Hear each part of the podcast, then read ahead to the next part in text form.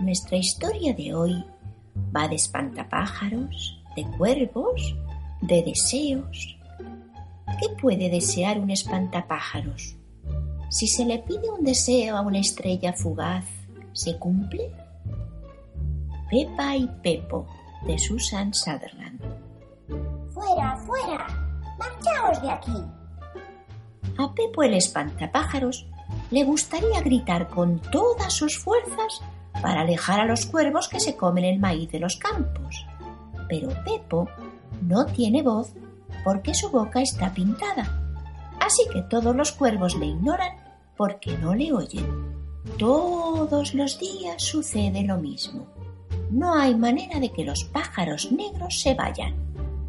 Planean por la cosecha llenándose el pico de grano, robando las mazorcas, destrozándolo todo como una inmensa ola sombría y hambrienta. Pepo no sabe qué hacer. Si fuese capaz de gritar a todo pulmón, si pudiera mover por lo menos los brazos de paja, si pudiera correr para echar a los cuervos del maizal. Pepa, la espantapájaros, tiene el mismo problema en sus campos de trigo, justo al otro lado de la cerca. Pepa y Pepo están colgados en un palo, indefensos, impotentes y mudos. Incluso algunos cuervos descarados se posan sobre sus sombreros riéndose de ellos. Pepa se enfada. Le gustaría gritarles: ¡Fuera, fuera! ¡Marchaos de aquí! Pero los cuervos saben que Pepa y Pepo no pueden hacerles nada y siguen volando y comiéndose el maíz y el trigo mientras graznan y se ríen despreocupados.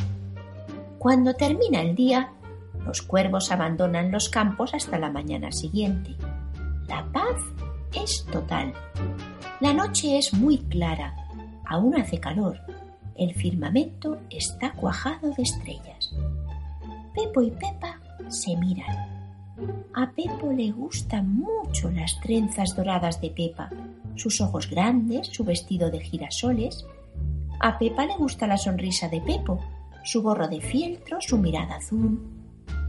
De pronto, una estrella cae del cielo dejando una estela brillante pintada en la oscuridad. Pepo y Pepa sonríen divertidos. Han pedido un deseo, el mismo deseo. ¿Qué desean los espantapájaros? Con una larga mirada se dan las buenas noches y se quedan dormidos en sus palos esperando que su deseo se cumpla. Al día siguiente vuelven los cuervos.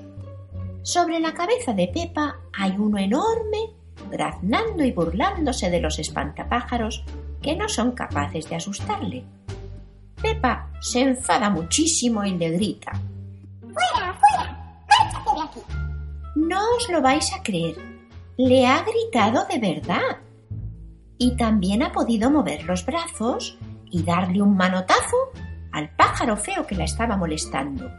El cuervo ha salido huyendo, aterrado y sorprendido. Pepo mira a Pepa atónito. No se lo puede creer. ¿Será posible que el deseo que pidieron a la estrella fugaz se haya cumplido? También él intenta mover los brazos. Primero uno, luego otro. Mueve la cabeza. Mueve las piernas de paja, puede mover todo el cuerpo y también puede hablar. Al principio empieza bajito, temiendo que la voz no le salga, y luego se empieza a reír con carcajadas sonoras y felices.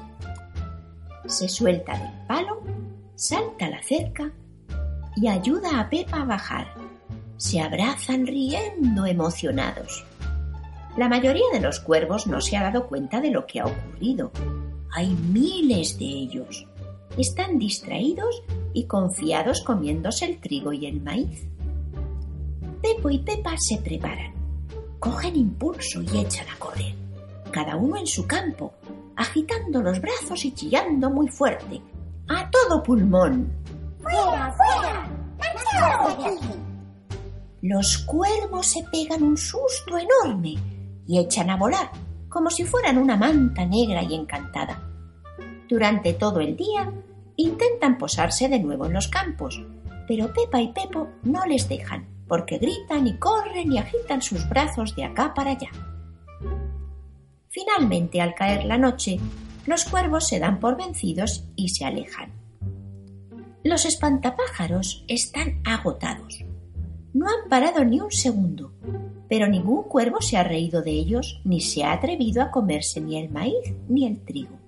Seguramente volverán mañana, pero eso será mañana. Ahora, Pepa y Pepo se acomodan satisfechos bajo el viejo nogal del huerto y charlan y contemplan el firmamento hermoso hasta que por fin se quedan dormidos, arrullados por la brisa fresca. Y colorín colorado, nuestro cuento de hoy se ha terminado.